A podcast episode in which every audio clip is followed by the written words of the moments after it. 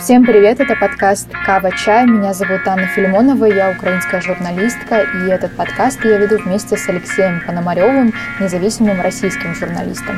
Тут мы каждый день обсуждаем войну, которую Россия ведет против Украины, и то, как нам с этим всем жить дальше. Лёш, привет. Привет, Ань.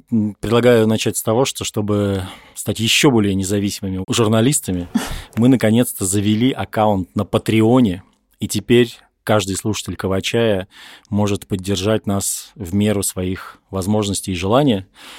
Ссылочку, конечно, мы положим в описании этого выпуска и, наверное, в описании всего нашего подкаста, чтобы ее было легко найти. Ну, а поговорим сегодня мы в нашем любимом эмоционально-болтологическом жанре. Благо, на самом деле, за последние сутки произошло какой-то, накопилось какой-то ряд событий, впечатлений. Ну, например, собственно, сегодня проснувшись, вот честно, даже сейчас, вот сейчас сложно вспомнить, что я первым прочитал. Сообщение в имперском чате или сообщение от Ани, которая написала «Со мной все в порядке», а потом, значит, один из э, участников имперского чата написал «Кажется, сегодня Львов поздравили». Угу. И я такой, блин, пошел искать новости и, значит, увидел, что какие-то беспрецедентные ракетные удары по Львову и, собственно, ответил в имперский чат о том, что, похоже, ни один снаряд не долетел, ни одна ракета не долетела до цели, но ПВО, типа, все позбивало, и поэтому бабахало сильно. Вот моя подруга написала, что очень страшно. И, собственно, друган мой написал, да, я бы сам обосрался, честно говоря. Вот так завершилось у нас обсуждение. Как, как, как это ощущалось, ты расскажи. Ну, я, во-первых, это был, мне кажется, первый раз мой, когда я вот услышала, как работает ПВО, я думаю, что для многих наших слушателей из Украины, к сожалению, это уже какая-то не новая информация. Для, вот, для меня вчера она все-таки была новой. И во-первых, у меня вчера был ужасный день, извините, но это важно для контекста. И когда я ложилась спать, у меня, как это, как обычно, если был ужасный день, я начинаю нагнетать краски. И я вот э, лежала и перед сном думала о том, вот что будет, если сейчас Путин сбросит на, на Львов э, ядерную бомбу. А я еще была одна, потому что муж мой уехал в Киев. И, значит, лежим мы с котом, я представляю себе эту ядерную бомбу, и тут начинается сирена ну, представляешь, это ощущение фантастическое. Вот, это где-то было, наверное, 12 часов да. ночи. It's a match. Да, и я, ну, как бы я лежу, лежу, лежу, лежу, и тут начинаются реально какие-то бахи. И я такая думаю, ну все, до свидания. было, всем было приятно пожить на этой земле. Все хорошо было, мне все понравилось. Э, в общем, короче говоря, я так немножко как робот. Тут еще проблема в том, что мы до сих пор не все понимаем, когда, как и от чего лучше спрятаться. Вот э, многие мои там знакомые прячутся в ваннах, и мне кажется, что это как раз не всегда рабочий вариант. И мы, значит, я запихнула кота в переноску, оделась, там взяла какие-то документы, вот это вот вся вот эта история, знаешь. И э, мы спустились, просто у нас достаточно безопасная парадная, и мы сидели просто вот на первом этаже этой парадной 40 минут, и читали все, все чаты. Знаешь, ты, когда начинается обстрел, ты моментально подписываешься на все вот эти, знаешь, такие желтые телеграм-каналы. Вот. Mm-hmm. Потом ты от них отписываешься, но в момент обстрела подписываешься, потому что там есть хотя бы какое-то обсуждение. То есть ты можешь хотя бы посмотреть, кто еще это слышал, э, кого это напугало, кто в каком районе находится. Есть вот эта вот какая-то связь с миром, и она, если честно, очень поддерживает. У тебя есть какой-то тревожный чемоданчик, вот в смысле какой-то уже собранный набор? Да нет у меня никакого тревожного чемоданчика. Пожалуйста, не повторяйте это за мной. Вот, у меня нет тревожного чемоданчика. У меня есть просто рюкзак, в котором всегда лежат э, наши документы, то есть просто по дефолту. И как бы вот его я обычно хватаю, и если я туда успела что-то положить, я туда успела что-то положить. Но там есть деньги и документы, это самое главное. Вот. Ну и кота, конечно, извините, все вообще ради кота. Вот. Главное же его спасти. Да, кстати, твоего кота как-то мало в нашем подкасте. Вот крыжовник уже засветился. Да. А про твоего мы знаем мало очень. Ну, я думаю, что мы когда-нибудь это исправим. Э, вот, и, короче говоря, ну, в общем, было страшно, потому что было прям много-много этих бахов, их было, наверное, штук 9. И, в общем, короче, вроде бы к этому, наверное, надо привыкать, Но я вдруг обнаружила себя в ситуации, когда я, ну, совершенно... Ну, во-первых, да, это был такой полноценный мой первый раз, когда я это услышала. До этого я это слышала очень отдаленно или просто э, видела во Львове, допустим, э, вот всякие горы дыма, знаешь, когда ты там выходишь на улицу и видишь, что там э, кажется, что в центре Львова какой-то огромный столб дыма. А потом оказалось, что это на окраине города подожгли, э, разбили эту нефтебазу. Попали ракеты в нее. Помнишь, что был, по-моему, один из первых. Э, попаданий во Львов. Ну, в общем, были какие-то такие у меня experience ы, а вот именно, чтобы я прям 9 раз услышала ПВО, и пусть оно даже как, как будто бы было где-то далеко, но это, конечно, не знаю, смогу ли, сможем ли мы когда-нибудь к этому привыкнуть. А это прям все равно громко-громко было, как бы, как э, какие ну, это такое... как гром, ну, типа, или как, или громче, или, или как? Нет, не как гром, это тише сто процентов. Мне кажется, что если бы я спала, я могла бы проспать этот момент. Но это такое, как будто бы что-то гигантское упало, может, в километре от тебя. Но что-то такое большое, тяжелое упало. Вот такое ощущение, такой глух. Глухой угу. звук, звук глухой. Угу. По крайней мере, мне вчера так показалось. И я начала всем, всем сразу писать, потому что я поняла, что как бы мама моя утром проснется офигеет, если не будет сообщения. Написала тебе, мужу и, и маме. И, и потом я утром проснулась, такая думаю, ну где же мои вот эти вот все э, какие-то сообщения, там типа, Аня, как ты? А их почти не было, потому что ПВО все сбило, и вроде бы все нормально. У меня такая, знаешь, как будто бы произошла какая-то микротрагедия, вообще э, супер стресс, вот, а оказалось, что получается зря. Блин, ну видишь, это сложно, сложно как бы совпасть, э, потому что либо мы все вдалеке начинаем нервничать, а оказывается, что все окей, угу. ты ничего не заметила. А на этот раз вот получилось ровно наоборот, да, потому что я проснулся уже только из новостей что-то узнал. Да, и в новостях было мало Львова на самом деле, ну то есть там было про то, что Львовскую область обстреляли там ракетами, ну без поскольку, видимо, никаких особых последствий не было, там какие-то обломки куда-то упали, вот там стекла выбило где-то, ну то есть э, такое уже, знаешь, обыденность войны, конечно, немножко угу. получается в этом смысле. Я провел вечер тоже вчера довольно продуктивно. Я посмотрел двухчасовой эфир э, Игоря Гиркина э, с, с каким-то вместе с каким-то усатым мужчиной. Кажется, это бывший губернатор Псковской области, не помню его фамилию. Но, короче, политик, в общем, он не военный, он политик. Типа того, что... И они сидят, конечно же, на фоне флага Новороссии. Мне кажется, по украинским телеграм-каналам расходились какие-то отдельные выборочные фрагменты из этого эфира. Надо сказать, что вот, я не знаю, выложил ли он где- где-либо, кроме как ВКонтакте,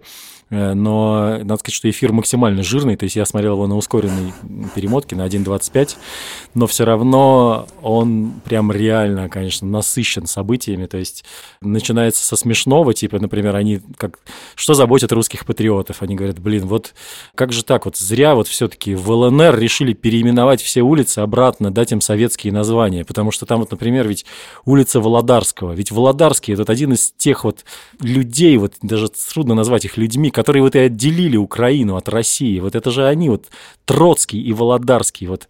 А, и, короче, как же можно так бездумно переименовывать улицы? Так вот, значит, они сокрушались 15 минут там между собой, потом уже приступили как бы к, так сказать, э, после недолгого чаепития генералы перешли на пиво э, и начали обсуждать, собственно говоря, э, собственно, события на фронте. И тут, естественно, Игоря Всеволодовича понесло, потому что он, ну, как бы очень сильно заводится всегда. Особенно, когда он начал отвечать на вопросы зрителей. И, в общем, я, честно говоря, был... Меня потрясло то, что я, по-моему, впервые увидел, как Гиркин уже просто напрямую хвалит украинцев. То есть он говорит что они воюют очень самоотверженно и хорошо. Они умеют э, воевать. Артиллерия украинская работает блестяще. Значит, единственное, что его напарник, который с ним сидел, вот этот вот бывший депутат Госдумы, бывший губернатор, он каждый раз не забывал добавлять, не, ну, конечно, они все-таки с оговоркой, что вот они все-таки нацисты, да, ну, да, ну, да, согласен, они действительно... Не, ну, немножко, да, не неонацисты все-таки, да, будем не забывать, что они вот, ну, короче, в таком стиле. Но при этом, значит, конечно, Гиркин просто, просто разошелся дичайше и в конце сказал, я напрямую обвиняю Сергея Кожугетовича Шойгу в преступной халатности. И в этот момент его напарник прямо у него так усы встопорчились слегка, как бы, потому что, ну, они же в Москве сидят, как бы, и, в принципе, и Гиркин-то все равно, то есть он говорит, да мне пофигу, типа, что со мной будет, вы знаете, где меня найти, если какие-то вопросы следственных органов. Я готов в любой момент отправиться на фронт, там, типа, вот, ну, а если хотите, там, типа, посадить меня в тюрьму, типа, сажайте. В общем, ну, конечно, там прям дед серьезно настроен, Э, это меня, это меня все довольно сильно впечатлило. И, конечно же, конечно же, они еще говорили о судьбе возможной полка Азов Э, потому что это одна из тем, которые, значит, Гиркина дико триггерит, потому что он считает, что, типа, нельзя было организовывать гуманитарные коридоры для вывода украинских военных, что значит, во-первых, они сначала свои семьи отправили по этим гуманитарным коридорам в Украину, и тогда еще не было новости о том, что Азов частично, видимо, да, как мы сейчас до конца еще не понимаем, но угу. частично сдался в плен. Ну, тут, конечно, хочется какой-то инсайт с украинской стороны, потому что даже как бы у меня, да, уже, тем более мы делали выпуск про Азов, уже какой-то прям сложные какие-то переживания с этим связаны, потому что сейчас совершенно непонятно, что будет с этими парнями, которые сдались в плен, как к ним будут относиться, и у нас тут с каждым часом все новые новости о том, как, значит, Госдума собирается какие-то законы принимать там о невыдаче нацистских преступников, кто-то требует призвать их, признать их террористической организацией, чтобы, видимо, тоже нельзя было их выдавать. Не знаю, короче говоря, в общем, какая-то очень такая мрачная перспектива. Да, вот, такое, впечатление, у вас говорят? Э, такое впечатление, что они из какого-то, э, из э, одной ужасной ситуации попали в другую ужасную ситуацию, и совершенно непонятно, ну, я надеюсь, что вот эта вторая ситуация будет, конечно, э, полегче. Ну, у нас э, такая интересная... Э, я бы не сказала, что это уже разворачивается как дискуссия. Мне кажется, может быть, она и не случится. Э, но есть опасения. Вот, например, на новой газете, новая газета Европа, там вышла статья, наверное, можно сказать, что статья, хотя, наверное, ближе к колонке, Ольги Мусафировой. Она сапкор новой газеты в Украине и живет в Украине. И вот она считает, что трагедия Азовстали может закончиться для Зеленского тем же, чем для Порошенко закончился Иловайский котел. Ну, э, я не могу сказать, что для Порошенко Иловайский, конкретно Иловайский котел закончился тем, что он проиграл выборы, да, то есть я тут не очень понимаю, что она имеет в виду в смысле Порошенко. Я думаю, что э, Порошенко проиграл выборы по совокупности неких факторов, одним из которых, безусловно, был Иловайский котел. Конкретно же за Иловайск он никакой, по-моему, не понес ответственности. Ну, или никто особо не понес, mm-hmm. насколько я знаю. Да, мере, может, да, я да. не знаю. И мне, честно говоря, показалось, что этот текст э, некое натягивание совы на глобус, потому что пока что я... Ну вот тут у меня немножко, конечно, важно понимать, что я немножко в пузыре, и я прям не сильно читаю ту сторону, я имею в виду сторону Порошенко. Может быть, они уже развернули какую-то кампанию против Зеленского по поводу ситуации с Азовсталью, да, по поводу того, что эти ребята попали в плен, а, азовцы. Но как будто бы она еще не началась, вот эта вот, скажем, кампания против Зеленского. В целом в Украине скорее э, атмосфера вот этого ужасного переживания за их судьбу. К сожалению, так получилось, что у Путина появился козырь, да, эти ребята его козырь. Конечно, большой вопрос, как он сейчас этим козырем будет обходиться, да. То есть э, очевидно, что это будет какой-то шантаж, да, он будет ими шантажировать нас, Украину, я вот я сталкиваюсь с тем, что вот эта э, ультра ультраправая российская сторона, где Гиркин и, и компании и так далее. Угу. То есть я э, прошлась и по их телеграм-каналам, и я вижу, что сейчас они это все-таки воспринимают как некую победу, э, что азовцы попали к ним и э, очень переживают по поводу того, как это будет обставлено в медиа.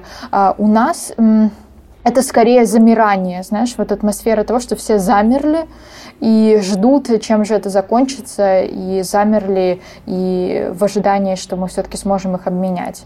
То есть я не могу сказать, что у нас прям есть неверие в это, что мы не верим в то, что мы не можем их обменять. Но там же еще вот э, есть некоторая конспирология, с которой я столкнулся впервые, когда готовился к подкасту про Азов, к нашему выпуску про Азов, что я, собственно, посмотрел просто некоторые видео с Ютуба, да, где там, э, ну, явно, короче, у Азова были конфликты с и Арестовичем, и Зеленского они всячески поливали, как бы и, и критиковали, и такие они же вообще типа евроскептики, короче, и а Зеленский, видимо, значит, клоун и слабак там в их каких-то этих самых довоенных представлениях. И на самом деле вот то, о чем, кстати говоря, Гиркин с его этим усатым другом говорили в стриме, а, кстати, Гиркин тоже усатый, ну, в общем, короче говоря, двое усатых мужиков, патриотов России говорили в стриме о том, что, ну, Зеленский еврей, и типа вряд ли он будет переживать, и его окружение еврейское, вряд вряд ли будет переживать по поводу Ой. того, что, значит,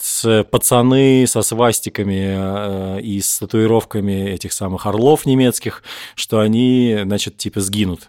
Но э, понятное дело, что, ну, как бы ситуация на самом деле, конечно, совсем не такая простая, как это хочется представить российским пропагандистам. А, конечно же, я думаю, что сейчас гораздо больше людей стали эмоционально сопереживать Азову в Украине и даже за пределами Украины, да, после начала войны и после, собственно, всех этих событий в Азовстале. И поэтому э, я думаю, что, конечно, эта конспирология вряд ли имеет право на существование сейчас. Да, конечно, нет. Это, это опять про это, это попытка проецировать свою, свою картину мира, свои ценности на, э, на Зеленского. Ну, тут никто так не мыслит, боже, он еврей, поэтому... Это, это какая-то очень, э, типа, э, ну, как бы это вот э, язык, знаешь, и ценности, которые вот там у Соловьева там и так далее обсуждаются. То есть, мне кажется, здесь никто, ну, никому в голову не пришло вообще в таких категориях это оценивать и такими, через такие, через такую призму вообще на это взглянуть.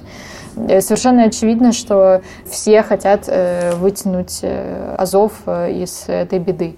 И абсолютно всем понятно, что Азову благодарны, да, ну, мы же должны быть благодарны им за то, что они столько удерживали Мариуполь и ну, принимали на себя бой и позволили перегруппироваться да, там, остальным украинским войскам. Это же правда.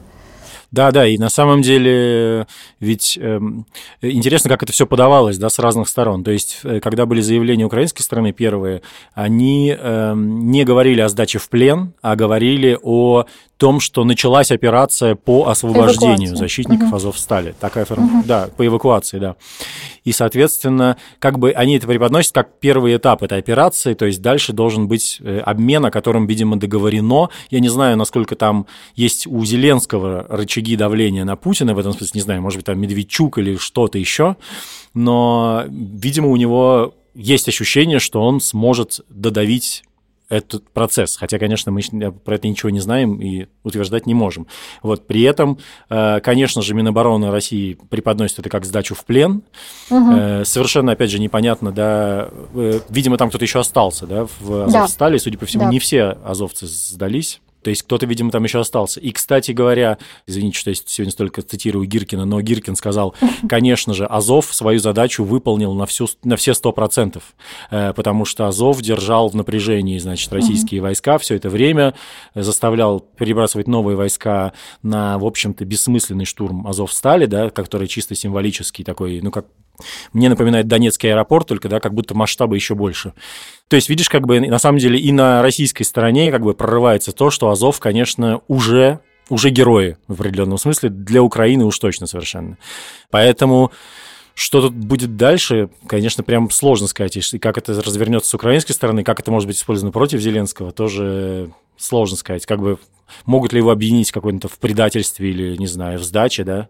Еще ведь вопрос, насколько Азов в, принципе, в принципе, как бы, да, то есть понятно, что это регулярное подразделение украинской армии, и оно по умолчанию должно, конечно же, подчиняться приказам. Но как бы мы знаем, что Азов все-таки немножко на своей волне. Не знаю, да, как бы, что там происходило, как они обсуждали с руководством то стоит ли им отступать из Мариуполя или не стоит. И судя по вот этому заявлению, которое выложил э, Денис Прокопенко, да, фамилия командира, ну, как бы видно, что он говорит э, с каким большим эмоциональным напряжением о том, что они вот выполняют этот приказ руководства, и поэтому выходят. И, ну, короче говоря, тут, конечно, прям очень много, может, может быть, гипотез каких-то, как мне кажется, о каких-то, вот, не знаю, внутренних там. Я тебе могу сказать, что вот э, я почекала сейчас э, страничку Порошенко, потому что было очень интересно, что он заявил, и у него, ну, очень э, спокойное достойное заявление на тему того, что он с э, Ющенко и с Кучмой хотят участвовать в переговорах по передаче азовцев, э, ну, как по возвращению азовцев домой, считает их э, заложниками российского варварского агрессора. А, ну, немножко по-русски странно это звучит, но по-русски звучит хорошо. Э, то есть э, пока какого-то, по крайней мере, публичного нападения со стороны Порошенко на Зеленского, я думаю, что это какой-то классный момент. И хорошо, мне нравится, я, мне близка такая коммуникация, потому что как будто бы сейчас это, ну знаешь, не место для дискуссии, а место только для того, чтобы консолидировать свои э, силы. А, а уж то, что после войны будет огромный разбор полетов, и это будет огромный публичный разбор полетов по поводу всех э, приказов, не приказов, э, там, и так далее, так это точно, это Украина, я здесь живу всю свою жизнь, я знаю, что здесь э, по поводу любого вопроса есть общественная дискуссия, и иногда хочется сказать, что ее даже слишком много, поэтому это точно будет, но э, по ощущениям все-таки не сейчас. Поэтому, если кому-то интересно, можно прочесть вот это размышление Ольги Мусафировой на, на новой, но кажется, что это ну, какое-то очень сильное преувеличение. Нет, ну, на самом деле, видимо, еще в ближайшие там, часы и дни ситуация как-то может поменяться. Опять же, повторюсь, да, что вот у нас за сегодня просто в России там постоянно приходят какие-то новости о том, что ну, э, новые какие-то инициативы такие оголтелые, скажем mm-hmm. так, и не знаю, насколько эти инициативы, поскольку понятно, что часть, то есть как бы понятно, что ну, Государственная Дума полностью подконтрольна администрации президента, да, угу. и она сама вряд ли будет что-то делать. И поэтому, когда там Вячеслав Володин вносит как бы некий законопроект, думаю, что он его где-то с кем-то обсуждал. А давай проговорим, Но понятное давай дело, проговорим, что... что это за законопроект, потому что, может быть, не все наши слушатели знают. Мы об этом не говорили, мне кажется. Давай сейчас я, угу. я сейчас просто секунду погуглю, чтобы не переврать. Ой, господи, у Вячеслава Володина уже есть собственный канал в Телеграме. Класс. А этот законопроект любой наш слушатель может чекнуть в канале Вячеслава Володина. Не призываю подписываться ни в коем случае, но тем не менее, он, значит, туда его внес своим каким-то красивым портретом. Лозунг такой: нацистские преступники не должны подлежать обмену. И, соответственно, он э, призывает внести, э, ну, то есть на законодательном уровне закрепить это, что, как он пишет, наша страна гуманно обращается с теми, кто сдался или попал в плен, но что касается нацистов, наша позиция здесь должна быть неизменна. Это военные преступники, и мы должны сделать все, чтобы они предстали перед судом. Прям, не знаю, процитировал Володина, захотелось э, помыть рот. Короче, э, Странно, вот ну, от Гиркина у меня нет почему-то такого эффекта, видимо, потому что он более искренний все-таки в своем безумии. Ну, короче говоря, да, непонятно, куда это все заведет, если честно. То есть, э, Конечно, это будет, видимо, какой-то очень мощной картой в переговорах. Там сегодня еще какие-то новости про переговоры. Там да, Подоляк да. же сказал, что они прервались, и что чуть ли не Зеленский сможет выступить модератором на следующем этапе. Короче, прям какие-то очень, очень непонятные и, с одной стороны, многообещающие, а с другой стороны, как бы и, и ничего не обещающие вещи. То есть совершенно ничего не ясно в этом плане. Просто, видимо, придется ждать каких-то обновлений, новостей. То есть, условно говоря, не знаю, вот если говорить об оценках там другого края, да, российской, российского общества, то, например, Александр Глебович Невзоров в своем канале написал, что это трагедия. Ну, что угу. сдача Азова в плен – это грустные новости, и что трагедия Азова войдет в историю этой войны.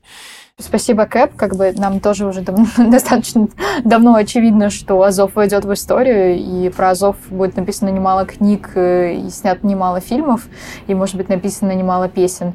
Для меня, наверное, вот просто чисто по-человечески, э, самое важное, чтобы они спаслись вот это самое, самое главное, чтобы каждый из них э, э, спасся и вернулся в Украину. То есть, ну, когда они говорят, э, что сдача Азова – это трагедия, да, то что имеется в виду? Что сейчас нужно было деблокировать Мариуполь, ну, украинская армия? Нет, нет, извини, знаешь, чтобы, я, чтобы не перевирать, и опять же, да, раз уж я Володина процитировал, могу процитировать и кусочек Невзорова. Значит, он говорит, что на самом деле, что то, что они сделали свое дело, они сделали фантастически, немыслимо, значит, пара сотен храбрецов удерживала многотысячную орду путинских орков.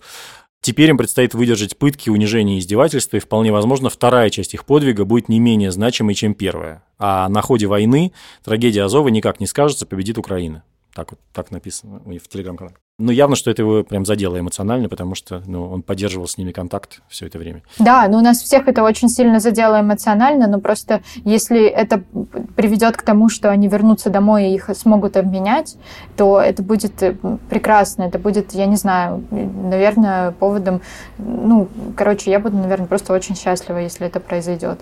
Но как бы просто звучали некие, как мне кажется, в большей степени спекуляции, хотя я не, не могу здесь ничего говорить, я же не военный эксперт, по поводу того, чтобы нужно было деблокировать нашим войскам, нужно было деблокировать Мариуполь.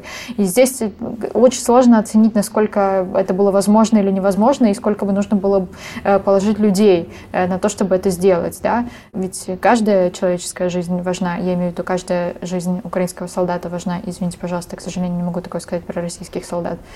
Поэтому это какой-то, на самом деле, очень сложный, конечно, эмоциональный момент, но я просто хочу верить, и для меня это все равно все... Вот я, когда увидела, что их вывезли, да, не знаю, у меня зародилась надежда на то, что, что мы сможем их вернуть. Вот так. Да, ну на самом деле, извините, что опять к этому обращаюсь, но сегодня утром в 8 утра, видимо, первое, что сделал, когда проснулся, Гиркин написал как раз про Азов и написал, что это вообще, посмотрим, типа, что будет дальше, но вообще это попахивает, типа, предательством и договорником очередным, типа, ну то есть он вообще как бы, да, склонен обвинять военное руководство в России в том, что оно, типа, сливает настоящую искреннюю войну, типа, такую mm-hmm. нормальную, прям вот до победного конца. И, соответственно, что на самом деле вполне возможен, видимо, оптимистичный какой-то исход, типа, что их действительно вдруг обменяют. Потому что если их на самом деле обменяют, это, конечно, будет огромная победа для Зеленского, в том числе и, мне кажется, да, с точки да, зрения ну, да. вот такой политической, Потому... имиджевой. Там, Но знаю, у нас же есть Медведчук. Я слышала э, вообще э, первая же, э, а, не знаю, шутка, не шутка, а предложение, которое я увидела после того, как задержали Медведчука, сразу было, давайте обменяем его на азовцев. Вот. И можем, не знаю, может, это, конечно, фантастика, но хочется надеяться, да, что Медведчук хоть раз в своей жизни действительно принесет пользу, став обменом для того, чтобы для азовцев. Вот. Возможно, это будет лучше угу, выполнить угу. наконец-то хоть какую-то хорошую миссию, правильную миссию на этой земле. Да, да, я Я тоже подумал про Медведчука сразу, да. да. Это, конечно, кандидатура номер один, наверное. Хотя, ну, это будет просто означать, что Путин просто вытаскивает, типа, вот своего, как бы, кума, да, типа, меняя его на супер важных для, России, для Украины группу пленных бойцов. Ну, короче, тоже, знаешь, какой-то тоже сюр, но, в принципе, это, это может произойти вполне. То есть, если Медведчука засунут в какую-то группу, наверное, да, российских военнопленных, угу которую поменяют, чтобы это выглядело более-менее equal. Вот, кстати, еще вижу ватные бурления на, насчет того, что якобы в донецких госпиталях освобождают срочно места под азовцев и куда-то оттуда э, перемещают лежащих на койках раненых солдат и офицеров ДНР? ВС ДНР. Угу. Короче, и и это вот тоже страшно возмущает Гиркина. Но мне кажется, слово Гиркина сегодня произнес э, столько раз, что я должен быть оштрафован уже.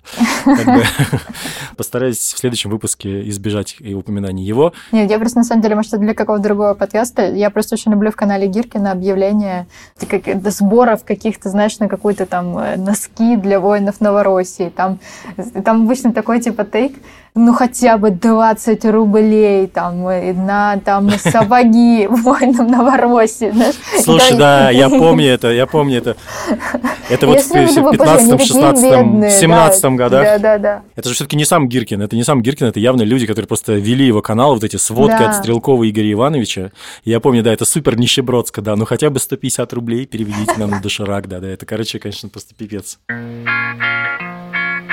Ну что, на этой на этой как бы многообещающей ноте будем надеяться, что все закончится хорошо и гуманно. Да, я, я вообще э, как бы э, адепт, конечно, э, научного взгляда на мир, но э, мы уже помним в этом подкасте, что в какие-то критические моменты жизни во мне просыпаются какие-то молитвы и так далее.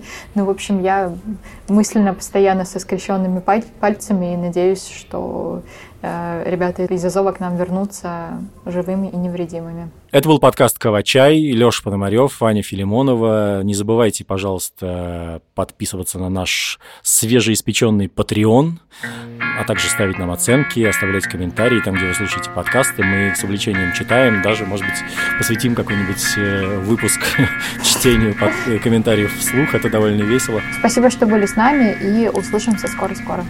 До побачення!